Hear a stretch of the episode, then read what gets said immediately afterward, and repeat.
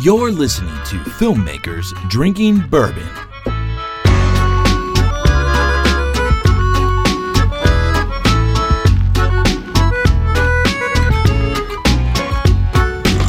Hey, what's up, Internet? It's Brandon. And it's Frank.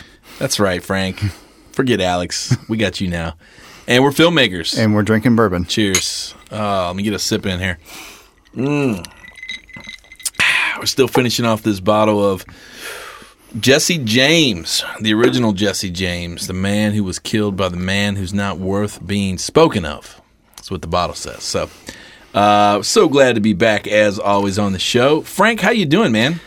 Been busy, but good. It's the first time. Uh, is this the first time you've been on this side of the glass? Just me and you? Just me and you, yes. Because you and Alex had a moment when my dog almost died. Yep. Correct? Do you remember yes. that? Yes, I do. You came in the room and you said, "Talk about lighting." Yep. That was good. So, uh, well, this week we've got some fun, exciting stuff. We, as always, love to connect with our listeners and those who uh, regularly hang out with us in the FDB Slack group. If you're not in the FDB Slack group, you can go to FDBpodcast.com or, uh, you know, find us on the internets and uh, join our Slack group. We'll get you uh, in there and talking about all things filmmaking. And so, Frank, if I'm correct, you've maybe lined something up with one of our Slack members? That's true. So, who, who do we got that we're going to be dialing in here in a minute? We have John Paul. John Paul, okay. And he's from where? He is from Lafayette, Louisiana. All right, L.A. He's from L.A. So let's uh, let's see if we can dial down there. There may not be a connection because Louisiana is uh, behind the times, down in the swamps and the hollers. So we'll have to see what happens. Let's try it out.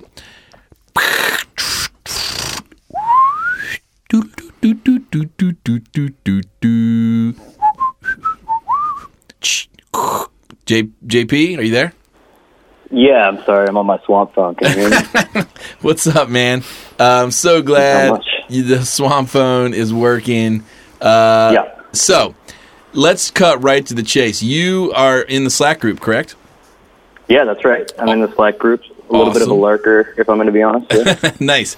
And so, how long have you been in? How long have you been listening, or how did you just find out about the show, or t- give us a little nah, background?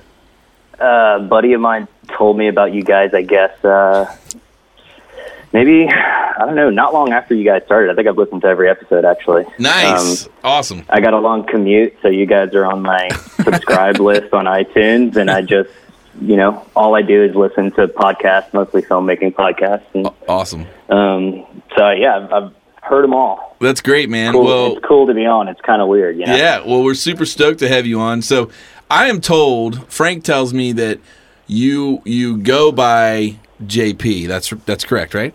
That's right. Yeah, most but people your, JP. but John your Paul. name is John. John Paul. John yeah, Paul. John Paul Summers. Yeah. So never John, always John Paul. I mean, so like in school, I would get the whole John on the roll call thing, you know. But yeah, always John Paul my whole life. That's like JP. a that's like yeah. a Southern thing, right? The two name thing. Uh, I guess so. I'm not sure. I But think it I is. Mean, yeah, Like it's probably a Annabelle. Jimmy Annabelle's Dean. one name. Jimmy Dean. Uh, yeah. Jimmy Dean would be uh, two names. That's right. So, no, I mean, uh, that's a, you know, it's a, a lot of people because down here there's a lot of like Cajun French names. Yeah, You know, yeah. so a lot of people will call me Jean Paul, which is another pet peeve of mine because nice. my name is like John Paul. You know, Got it. I got it. But- well, I'll tell you Yeah. what. We we we are going to have to refer to you something other than JP because if you've listened to the Okay. show, we've had a prominent member, and that's my neighbor who he goes by the Yes. neighbor JP, and Yeah. he's you know so we're going to have to call you either the other JP or uh, Swamp JP. you know, JP the DP. JP the JP the DP. All right, that'll work. Yeah, JP the DP. So. That's actually my Instagram handle. for Nice. everybody there. Awesome. Yeah. Yeah. check him out, JP the DP. That works for me. So, JP, tell us what is it that you do?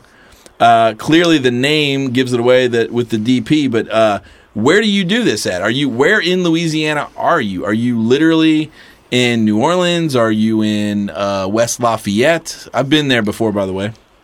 Oh, you've been to Lafayette before? I was, uh, I think I was in, I was mudding in a truck in West Lafayette at, in, at some point in my life. I, I'm not making this up. That's incredible. Yeah, I used Yeah. to go mudding in high school. I had a jeep, and that's something that we did. Hell yeah. being from the country and all. You got to No, I'm. Uh, I actually live in a town called Abbeville, which is outside of Lafayette, and my office for my business is in Lafayette. We're about, I guess, two hours uh, west of New Orleans. Okay. New Orleans is a is a decent little production town, but Lafayette's, I mean, almost a, a non-film market, really. You know, like we uh, there's some agency work and, and that sort of stuff, but we own and operate like a small production company in Lafayette. Sure. Uh, you know, try and do cool stuff. Now there's some there's some other stuff in Louisiana like Shreveport, right? There's some other production things. I think there's a big post house down there somewhere, right? Yeah, I mean, I, I, from what I understand, a, a few years back, Louisiana had more films than LA. Um, that was driven like big by the tax credits, you know. Yeah. Um, so there's a there's a lot of production. I, a lot of my crew comes out of New Orleans since it's two hours away. There's a lot of great, you know, grips and gaffers and uh, assistant camera people, and there's a great pool of crew out of New Orleans that I love to work with. Um, but as far as like in Lafayette proper, like you know, the closest rental house is I think New Orleans or Baton Rouge. So Gotcha. um, that kind of forces us to like own all of our own gear and uh, do all that stuff. So it's it's a little bit different than the experience you'd have trying to be a cinematographer in you know L.A. or New York or a production town, even New Orleans. You know, Sure. um, so it's a little different. So give us a it's little a little bit of the landscape there in Lafayette. So I one of my favorite documentaries, you may have seen it, it's called Searching for the the Wrong Eyed Jesus. No, I haven't seen that. Oh I'll man, you should check check out. this out. Uh, it's all about sort of this mystical land of Louisiana with this, you know, just sort of the the, the swampiness and the sort of the history and the people and uh, religion, and it's just this. It's interesting, man. You should check it out. It's um, it's really really interesting. So we're actually like Lafayette is sort of the center of, or you know, the northernmost part of like where the actual Cajun people are from. You know what I mean? Yeah, Um, so a lot of people think Cajun is like all of South Louisiana, but it's actually this like little area called Acadiana, and uh, it's one of the last surviving like real cultures in the United States. Like it's a very distinct culture that's very different than you know the U.S. at large, I guess. So Yeah. it's it's a really interesting place. It's a great place to be an artist. There's a lot of uh, great folks around here, great community. Um, you know, definitely like some religious elements like ingrained deep into the culture and to the festivals and all that jazz. It's a cool place. yeah, yeah. So you guys got any big tent revivals down there? You got any uh, any, any revivals happening? Uh, I don't know. I mean, I, I don't know. I don't. I don't really participate in the Big Tent revivals, but I'm sure that's. I'm sure that stuff happens.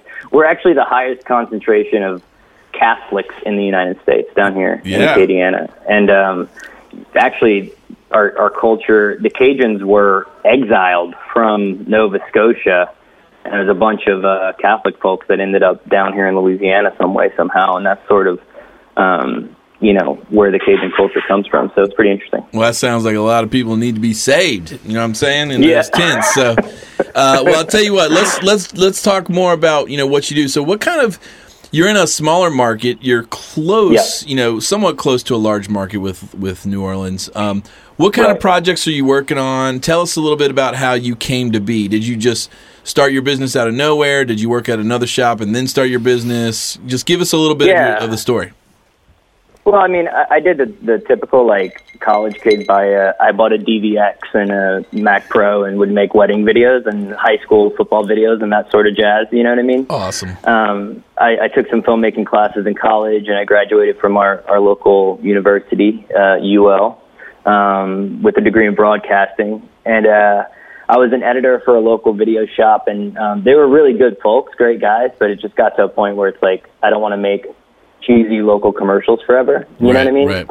And um, there was at the time like Vimeo was this sort of you know, you'd see all this amazing work that I wasn't exposed to before, and I was like, man, that's what I want to do, like with my life, you know. Yeah. Um, so I, I started Infinite Focus almost five years ago now, um, with really no clue whatsoever what I was doing, and I, I I didn't even realize, like, I didn't honestly know what a cinematographer even was, or that you could be one outside of Hollywood. Like to me, that was like so foreign, you know. Um, so I started a video production company, and uh, we started doing like client work, you know, your standard corporate talking head documentary stuff, you know. Yep. Um, and about two years ago, I uh, did my first music video with like actors and a plot and lighting, and I was like, man, this is what I've been wanting to do all this time. You know what I mean? Yeah. And I kind of gotten to this point where it's like I had this dream as a kid of making movies, and I wasn't any closer to that. Uh, you know, three years into starting my business as I was when I started, and then I kind of started to take cinematography more seriously, and uh, I, you know, stupidly just went and told everybody that I was a DP, even though in reality I wasn't actually. um, my first gig that I got hired as a DP for someone else was this uh, political commercial, right? Yeah. And um, and the guy was like, "So I'm going to let you talk to the gaffer." I didn't honestly didn't even know what a gaffer was. He's like, "I'll let you talk to the gaffer," and then I googled what a gaffer was and found out they're the people who do the lights and stuff. And um, so, so I was. Uh, I remember there was a name for a certain light that people use called an HMI, right? Yeah. And and so like to pretend like I knew what I was talking about, I asked if he could bring HMIs.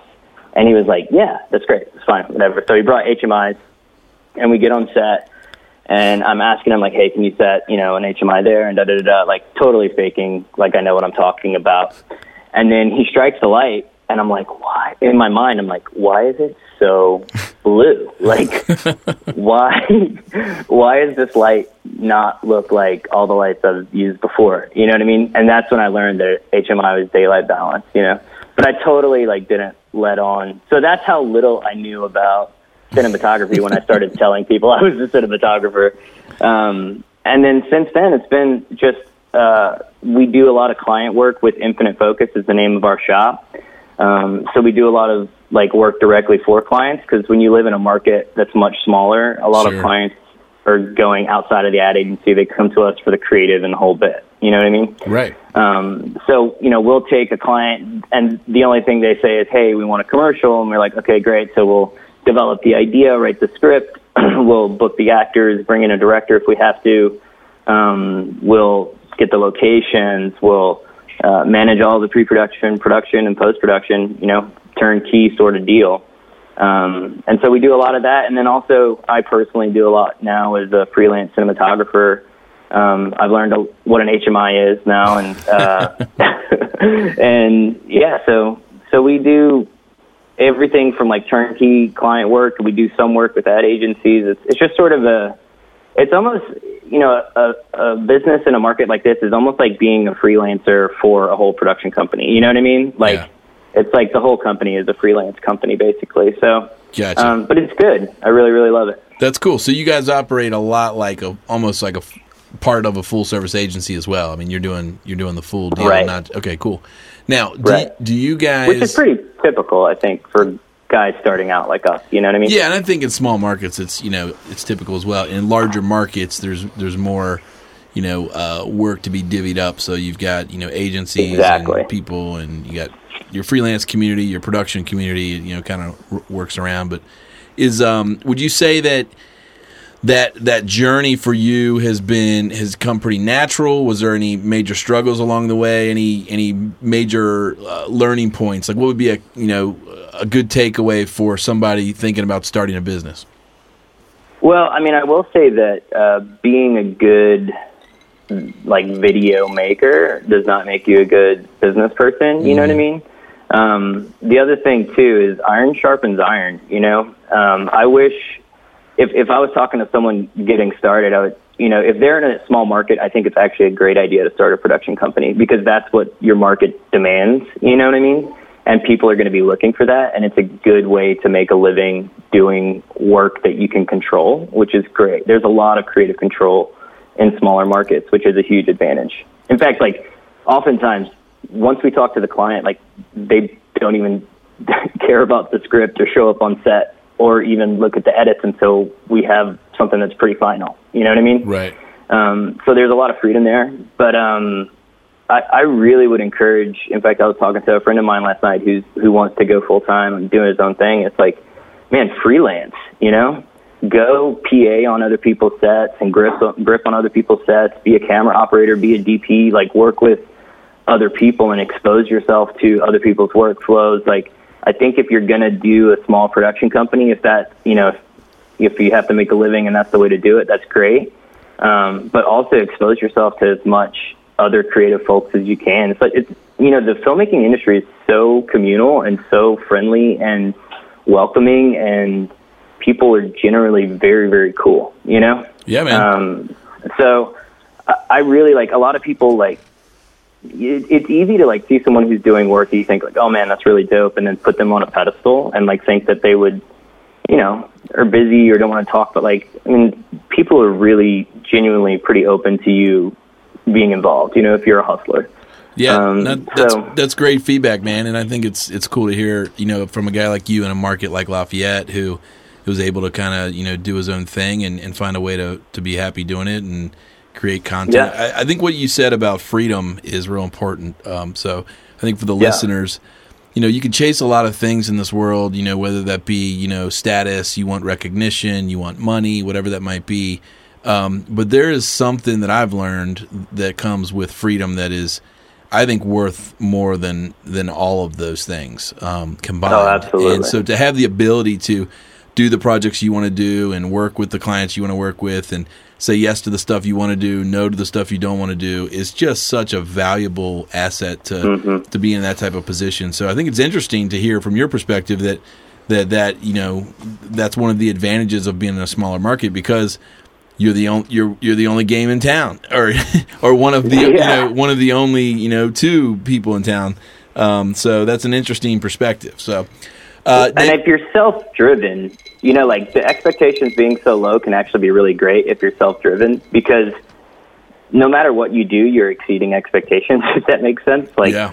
you, you know, and it, it's there's sort of like uh, this magic to what you do where the client doesn't really get it in a way. That's, I know that sounds silly, but like you can like you, you you show up with something that's like infinitely better than they could have asked for because they didn't even know to ask for it. Sure. You know what I mean? Yeah. But a lot of that comes from you. Like the the clients aren't going to demand that of you in a smaller market. You know, Yeah. you have to demand that of yourself. So it's a give and take. But if you're driven, it's it can be a really interesting space to grow in. You know. That's cool, man. And I, I was able to check out some of your work. I really uh, was digging on that uh, that rum piece. Oh yeah. Uh, that was That a, was, uh, that was a fun little bit. Yeah, man, that was like the we that was the first time we rented a, a red Epic, and now we own one. But we we rented one, and I was we basically put the camera on a doorway dolly and just rolled it around New Orleans Mm-hmm. um, for a couple days, and you know, literally, like it's so funny, like when you look back, like how little we knew what we were doing. Like we just Sure. didn't even have like just two guys running around like shooting stuff on a red in New Orleans, and it turned out great. You know. Yeah, no, I thought it Um, was really great. Um, so, so you mentioned things about film. You mentioned film a couple times. Are you, are you experimenting? Do you have any? Are you wanting to do a, a feature or short? Have you done anything like that? Yeah, I mean, I've done plenty. I've done handfuls of shorts. You know, like the standard fare. Um, I have friends who are directors who do shorts, and I love doing that stuff. You know, um, um, I've done. I've I've been like a second DP for a feature that was doing a bunch of reshoots, and uh, their first DP dropped out on them. Um, and then I have a feature lined up this summer.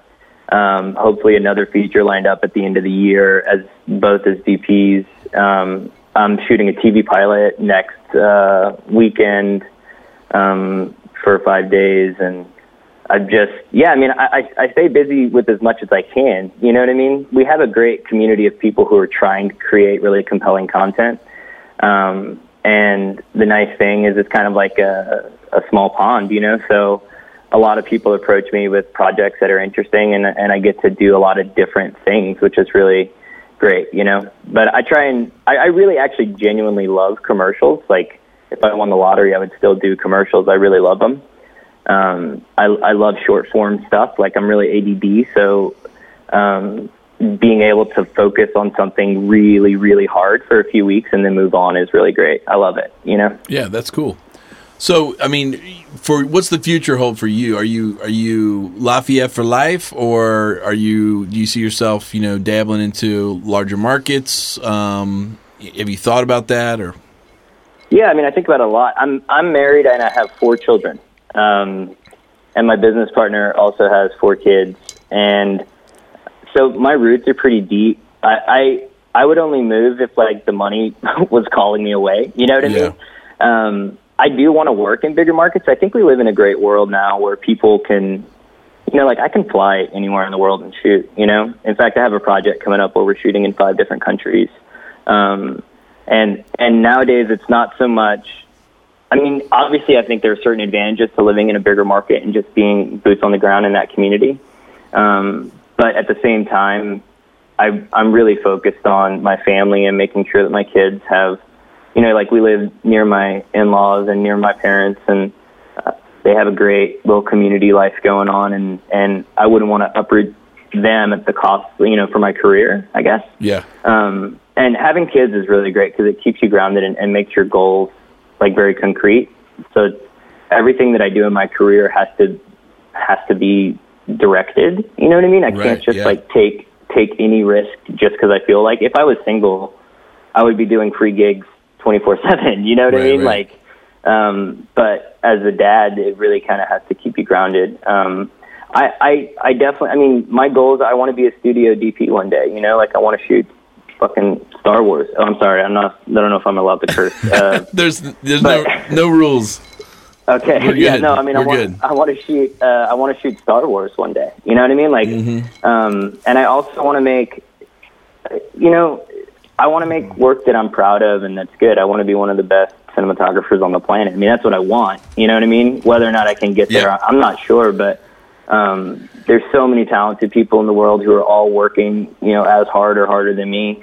Um, but as long as I can pay my bills with a camera, I mean, I'm one of the luckiest people in the world. You know, it's insane. That's great. That's Um, that's and that's great feedback, man. And I think in a, in a lot of ways we all forget that. You know, I think I often do as well. You know, we look back and you know we're always pushing for the next thing. You know, we're launching the Yep. new brand, we're getting Yep. the new project, we want to get the new award, we want to get the new client, and we never look back on on what we've actually achieved, and we never look at what we actually Yeah. have. And I think when you take inventory of of what you have achieved in your life, when you look at your family and your kids and, and Yep. sort of those type of things and the intangible things like the freedom and you know to to kind of do things your way and those sort of deals i think it's it, it is a moment that you kind of just got to sit back and realize wow like i'm pretty lucky you know all of Yeah, us all of us in this community we make a living by being creative and there's a lot of people who make a living by you know doing really hard labor or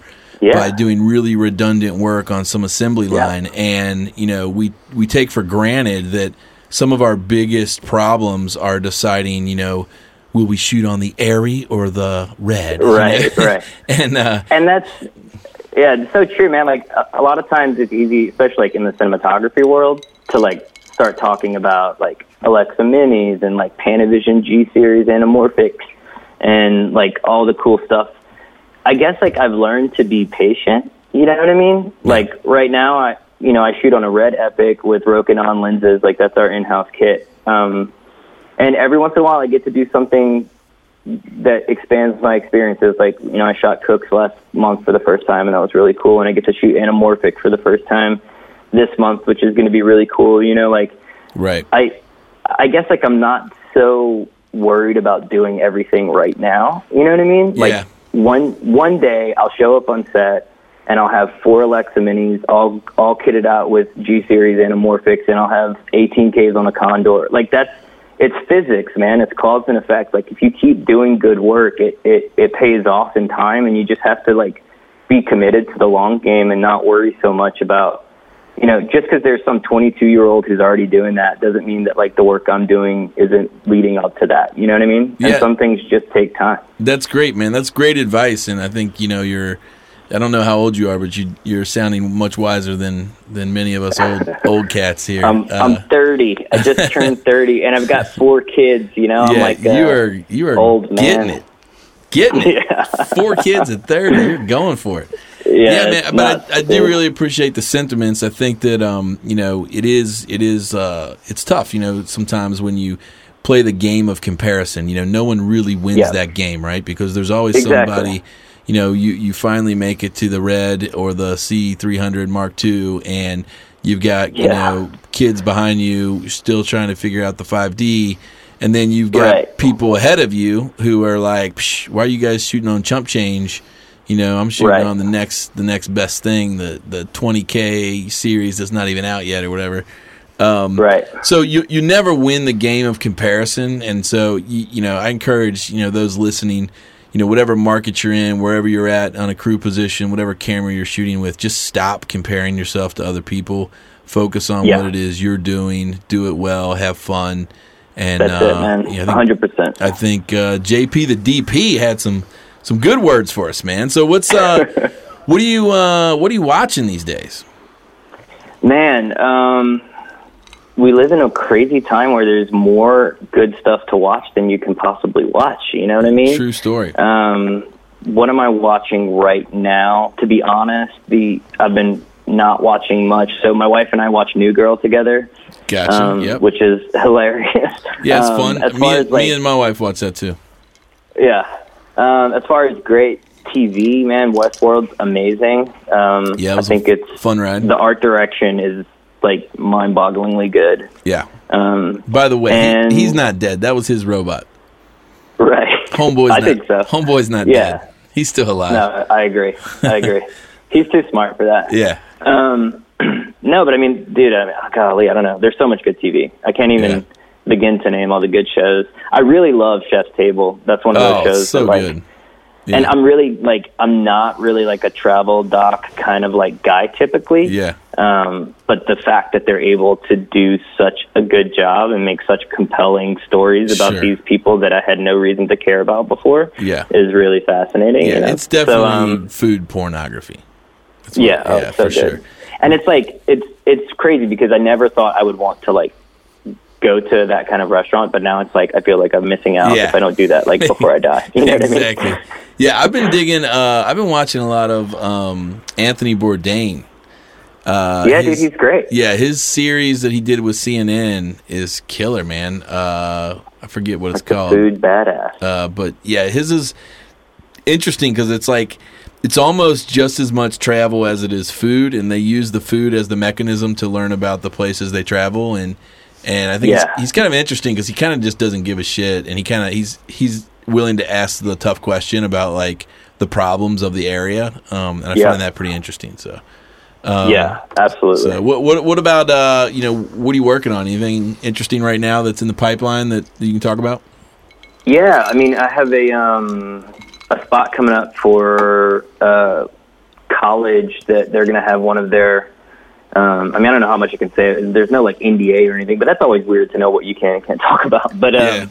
There's a spot coming up where we're interviewing like an NFL star, and we're like going to shoot it like anamorphic and do it like moody and make it cool. You know what I mean? Nice man. Um, and then I'm doing a TV pilot comedy thing uh, next weekend uh, with some friends that I think actually like.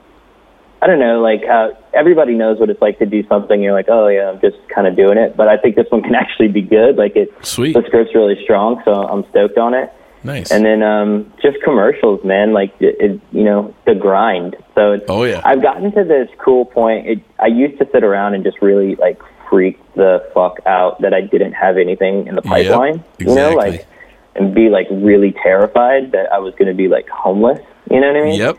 Um, I think we all know now that feeling. that phase is sort of starting to go away, and now it's like I'm I have stuff in the in in the pipeline kind of consistently to Yeah. the point where it's not as terrifying. You know what I mean? Yeah. So that's that's re- that's a relief. Um, That's good, man. no, but I've always got something going, and I've, I've you know, it's I've gotten to this point too where it's like, um, I think we all get through this, go through a phase where we really wish we were doing something else than what we're doing right now. You know what I mean? Like, Yep.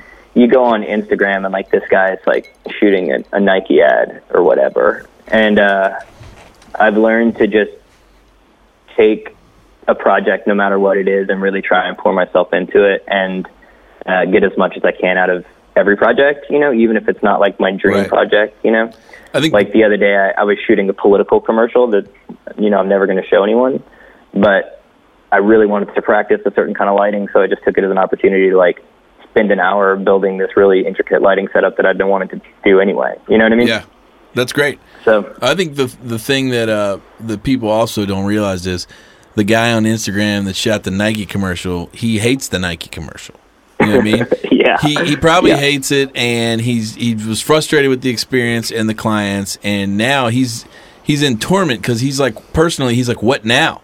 I, I always Yeah. wanted to shoot a Nike commercial and I just did. What now? And he's like, What now? He's lost and he's you know he's Yeah. defeated and he's you know because he's not shooting Star Wars, right? And so yeah, exactly. so I think again, Yeah. it's that thing where you know it's tough, man. I think sometimes you know being a creative is kind of like you know. It's kind of like creative depression. Yeah, it's like being an addict, man. It's like you know you get that high, and then once it goes, you're just you're chasing the next thing. And so I think um, you know the more the more we're able to you know share these things and realize that as a community we all feel this sort of thing. I think the more we can realize that it's okay and, and we don't always have to be doing the next best thing. Sometimes we can just sort of sit in the, the peace of what of what we're what where we're at, you know. Yeah, and it sounds really trite, but it's also true is that there's there has to be a certain level of like discomfort with your own work. Like you have to be able to recognize your mistakes, you know what I mean, and try and do better. But at the same time, like you can't be chasing something that's like that you can't control. You know what I mean? Yeah, man. Um, so I think it's it's it's good to just like you know, like I look at the stuff that you guys do, for instance, like go to leapframe.com and like I mean, you know, stuff that's like super dope. You know what I mean?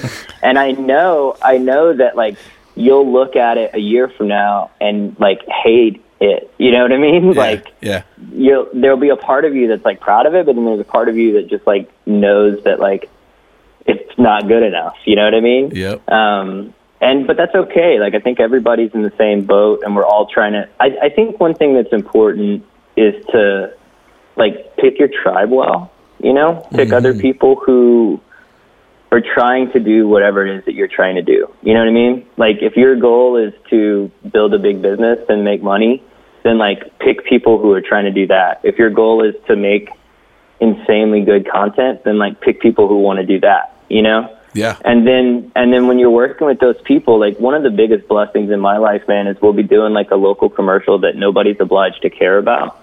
But I'll find myself on set with like eight other people who give a lot of shits about doing this local commercial with me. You know what I mean? Right. And that's like if you can do that, then the journey is going to be so much more pleasant and rewarding and you know worth it, I think. So Yeah, no, those good words, man. And I, and I think there's, you know, that that community is a huge deal, man. I think everyone, every filmmaker knows what it's like when you rap on set. It's like you've been at summer camp. I mean, people are giving Mm-hmm. Yeah. hugs, and it's like, oh man, it's so good to work with you. You know, stay in touch, and there's like hugs and kisses all around, and like it's a weird thing that like people not in this industry don't understand. Like Yeah. when you go in 15 hours with a group of people with a dedicated goal and then you say that's a wrap like there's like blood that was shed on the floor you know and Yeah. uh, and it's interesting it's it's a it's a weird thing it's an interesting intimate sort of strange phenomenon that I don't see much in other industries. I mean,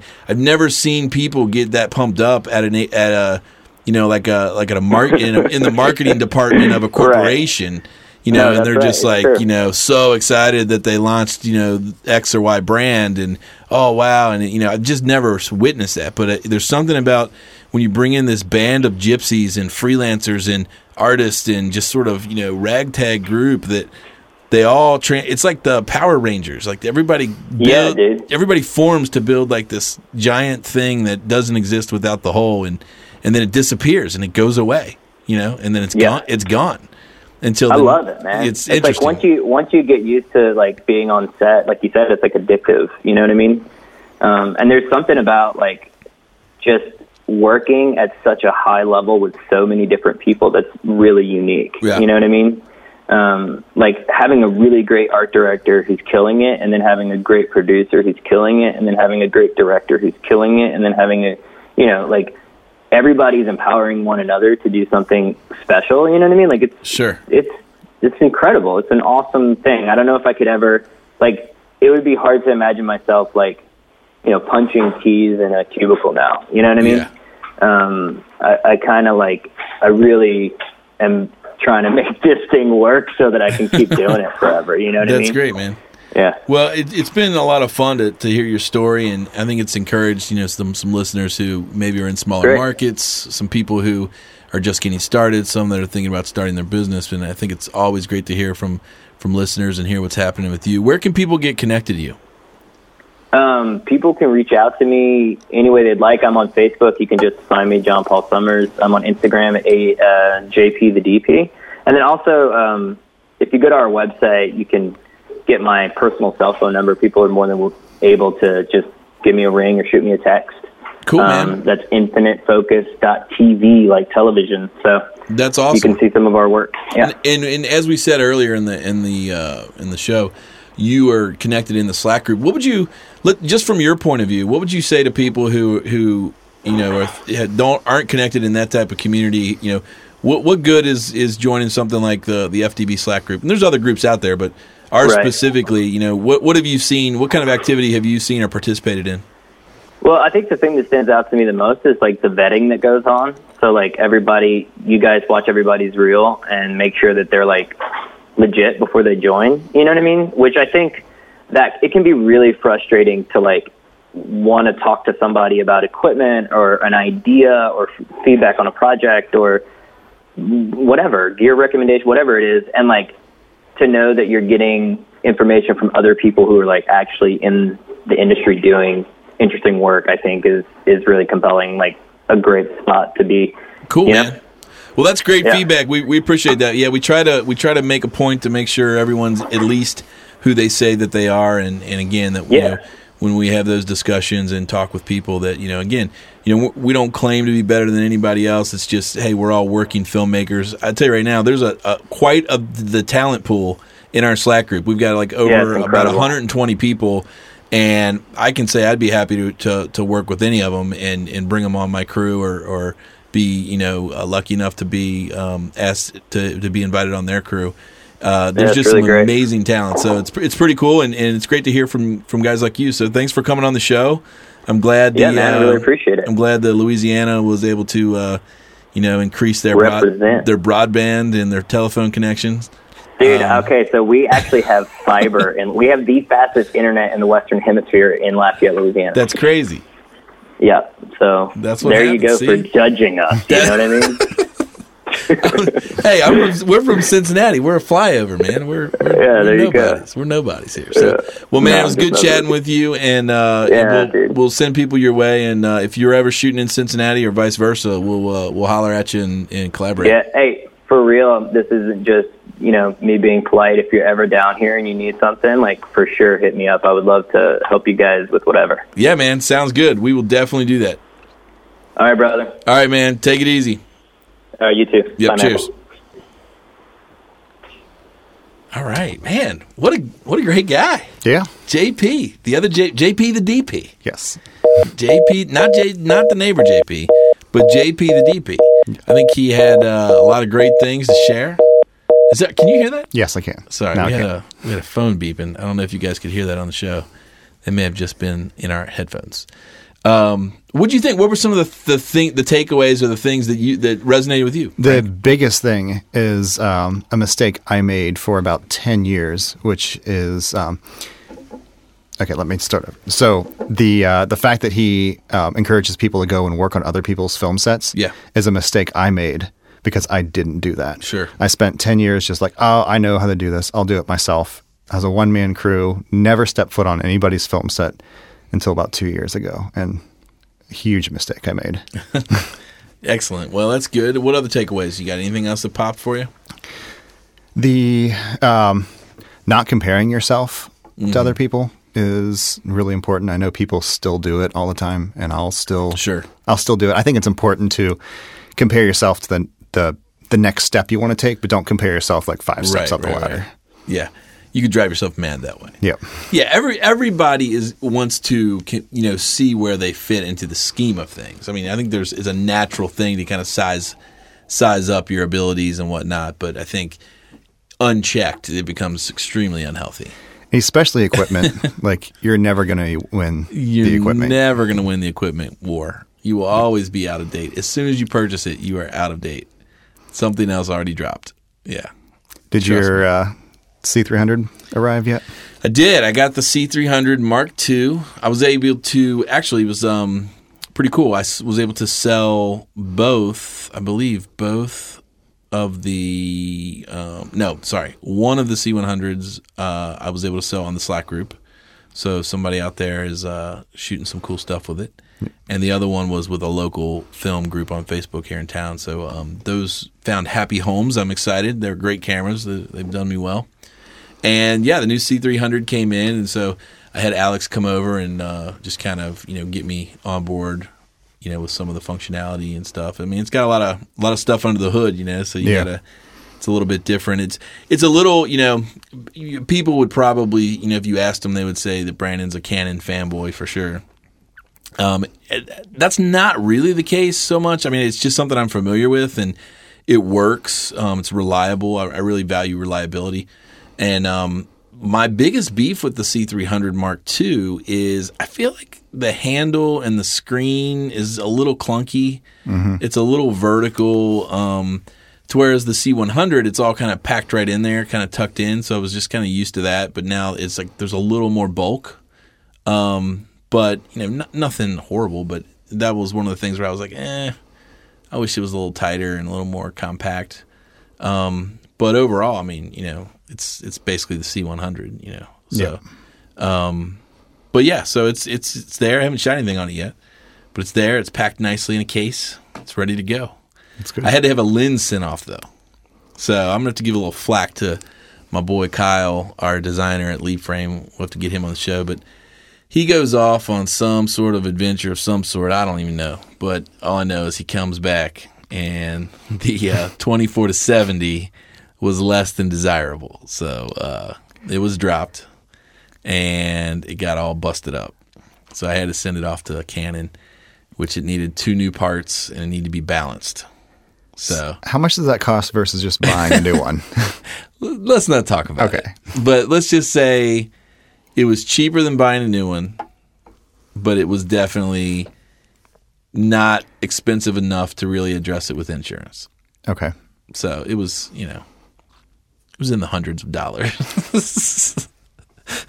I could have bought another lens, but uh, it's all good. Accidents happen, no big deal. But uh, that's what happens, man. Sometimes you drop stuff. Yep. I'm sure next soon, now that I brought it up on the show, I'm going to drop some shit. You know, I'm going to break, I'm going to break something. Um, but uh, So I had a, a question about the. So he said he had fiber, which surprised me, and I know that Cincinnati has fiber. Do you have fiber in your office? I think we do. Yeah, I'm not sure. The IT department takes care of that. Okay.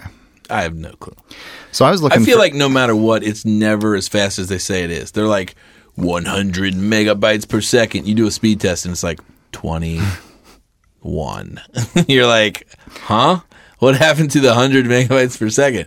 It's like you get 100 megabytes per second when like the like a world event happens, right? Like UFO sighting or like there's a spaceship in the air. Everyone turns off their computers and everything. They go outside to look at the spaceship, and you're the one guy at home online. Like maybe then the bandwidth is enough to where you get your 100 megabytes per second. I don't ever see what they claim I'm supposed to get at my house or in our office. So, yeah, I think that whole that whole broadband is a is a hot mess. I don't understand it. yeah, I was looking for an office last year, and the, one of the biggest problems I ran into was internet speed at a lot of the places I looked at. Yeah. Because uh, several of the buildings didn't even have um, cable internet. Oh, it only had? DSL. Uh, DSL. Um, Yeah. DSL, um, which is faster than dial-up, but not not cable at all, and certainly not fiber. And like I at the time, I was doing, um, I was submitting between four and six commercials, um, uploading them to TV Yeah. stations every month. I was like, this just isn't going to work for me because it already took long enough with the internet I had, and that was Right. cable. I was like, I'm not stepping down. And so, like, I was actually thinking about getting an office in Cincinnati just for the fiber they Yeah. had. And I was like, well, I'll just make up the time, the commute time, just by upload times. But decided against it eventually. But Yeah. Yeah, that's what happens, man. I don't. I mean, small markets. You know, you have your pros and your cons, but it sounds like JP's found you know what works for him, and uh, it's great to hear that we got you know listeners and filmmakers out there from all over that you know are not just in New York or L.A. or you know Nashville, but they're in you know Lafayette. You know, they're in you know somewhere in the middle of you know Wichita somewhere. You know, and um, I think it's it's good that we can we can sit around the campfire together and sip on bourbon and, and talk about filmmaking and you know shit we like to watch and drink and all that stuff, right? Mm-hmm. So speaking of, you watch anything cool? Um, I just noticed that the next season of *Halt and Catch Fire* is available on Netflix. What is that? It's a um, a show that takes place in the early '80s in the big computer boom, and it's Oh, okay. about um, tech company, uh, this like tech startup in the early '80s. And if you love, It's a Netflix series. I think it's AMC Okay. or it's not Netflix. Okay. Um, but the only thing we have in our house is Netflix and Hulu, so I got to wait until it comes Oh yeah. to yeah. Netflix. And um, it's just really cool. It's shot. Uh, I think it's shot well. It's a very interesting story. Um, I love the characters on it, and I just love the um, the old '80s tech. Yes. Um, it's what I grew up with. So That's awesome, man. The um, we've been watching a lot of uh, Big Little Lies Okay. on HBO, which is really good. It's got Nicole Kidman, Reese Witherspoon, um, a lot of other people that you would recognize if you saw them, character actors. Um, and you're in this town in Monterey, California. You know, you're on the coast. It's beautiful. Visuals are gorgeous, and um, not all is well in this town. Like something's about to go down. And well, something has gone down and they're kind of cutting between time. So you got these people in a police briefing room, you know, kind of talking about, you know, things like, well, I didn't, I never thought she was right. You know, I never thought she was all there. You know, she was always been a little too demanding, and you don't know which girl they're talking about, and somebody got murdered. You know, it's like it's, all kind of coming a murder together. mystery. Yeah, it's kind of it feels a little bit like um, Bloodline, but like set on the coast, and instead of a family, it's like a community of people. Um, but it's good. It's a really good show. Um, some interesting relationships. Uh, but the the intro is amazing. The music is done by there's a singer songwriter. I cannot pronounce his name. Um, let's see here. But you guys need to check out his record. It's it's pretty rad. Uh, Michael Kiwanuka um, is the guy, um, and he's pretty rad. His his record's called uh, "Cold Little Heart." Well, the record's called "Love and Hate," "Love and Hate," but the song "Cold Little Heart" is the intro song to Big Little Lies, and it's it's worth watching the show just for the intro because you got these beautiful scenes of the Pacific Coast Highway, the Bixby Bridge, and this song, and it's just like it's great. Um, it's it's you know there's some shows you don't want to turn the intro off, other shows you want to fast forward through the intro, right? This one you just you just want to watch the intro. It's that good. So um, kind of like House of Cards, right? Like you, it's like I don't care if the show starts, I just want to watch the intro. What do you think of the intro on um, Man in the High Castle? You know what? I have not actually seen that. It's on my list of shows to watch, and I hear it's really good, but I haven't seen it yet, so I don't have an opinion. Okay, I can't stand Yet. it. But The I show's did, all right. I just I can't did not like. I love the show, The Get Down, on Netflix because I love hip hop culture, but I hated the intro, and I hate most of the motion graphics. But what are you gonna do? Yeah. So, uh, anything new with you? Anything exciting going on? Anything? Any projects? Anything? Worth talking about? I'm wrapping up three PSAs that I really can't talk about yet. Nice. Um, and we just shot a uh, a proof of concept last weekend for a potential feature Sweet. this summer. Feature. Man, that's a lot of invested time. Yep. Big time. I like that. All right, cool, man. Um, well, we uh, we're gonna keep plugging away on this show. It's the 81st episode, Frank. Yep. Um, so, what do you want to do for the uh, two year anniversary? Well, we thought about there's there's two things happening. We have a two year anniversary, but then there's the hundredth episode. Mm-hmm. We kind of feel like the hundredth episode is the mark of of it's like the thing. I agree. Right? Like it's Yep. more of it's it's a milestone. Two years, yes, but hundred episodes feels more like something you can put a, a stamp on. I don't know. We've talked about a couple things. We talked about um, you know, doing a, a live stream show, live event somewhere, um, where where people come and hang out. Uh, maybe some satellite sites that host uh, some watching parties, uh, some meetups, those sort of things. So I don't know. I mean, if you're if you're listening out there and you're interested, uh, connect with us on uh, Twitter, Instagram at FTB Podcast, FTBpodcast.com. Join the Slack group. Um, I think it could be a cool way for the community to connect. Um, but yeah, I don't know. We'll see. Uh, you know, we, get, we got to get Alex back first. Yeah, You know, he's off doing something. Who knows what he's doing? Um, but yeah, 100 episodes is coming. 81. It's pretty crazy. We started this show kind of just as a, hey, let's try it out. And here we are week after week after week and, you know, building a listenership and connecting with people like JP and Lafayette. Um, you know, we got, you know, people like Firehouse. We've been, you know, out in uh, LA, you know, guys like that. Um, that have been on the show and, and a lot more that we're going to, you know, hopefully have on the show and talk to and, and hear their perspective. So, you know, I think at the end of the day, if, if we're creating a moment for filmmakers to, on their commute or on their spare time, listen and feel connected, like they're not alone, like they, uh, you know, they're, they're, they're grinding just like everybody else. They've got the same struggles everybody else has. And I think it's worth doing. So, uh, you know, we'll, we'll keep pushing. Yep. So, but anyway, thanks for sitting in on the show, Frank. It's always good to have you in the booth. You always are working behind the scenes, but I appreciate that. Thanks to Bart, who's always behind the scenes, sometimes on the show. Uh, and Bart, the record's out, right? The record's officially out. The, the record is not officially out. I keep bringing up the record, and it's never out. So very soon, Talk the Band will be coming to you via the internets. So we will let you know when that happens, and we'll have Bart back on the show. Talk about it. To talk about talk. nice. All right, cool. So thanks for listening, everybody. As always, uh, go to iTunes and like, share, uh, rate, review, that whole deal. We'd really, really appreciate that if you would do that. So filmmakers drinking bourbon, and, uh, And if you can just share with one of your filmmaking friends, yeah, that would go just a long one, way. just one, one. That's it. It's just like, hey, have you ever heard of this podcast? Check it out. If you don't mind, do a rate and review for me. Yeah, just one. I like that because you never know. One might turn into one hundred. All right. So, thanks so much, guys, for listening, and cheers. Uh, enjoy your bourbon and drive safely. Do not drink and drive, uh, but when you're sitting at home, enjoy your bourbon and drink safely. But don't drive. Cheers. Cheers.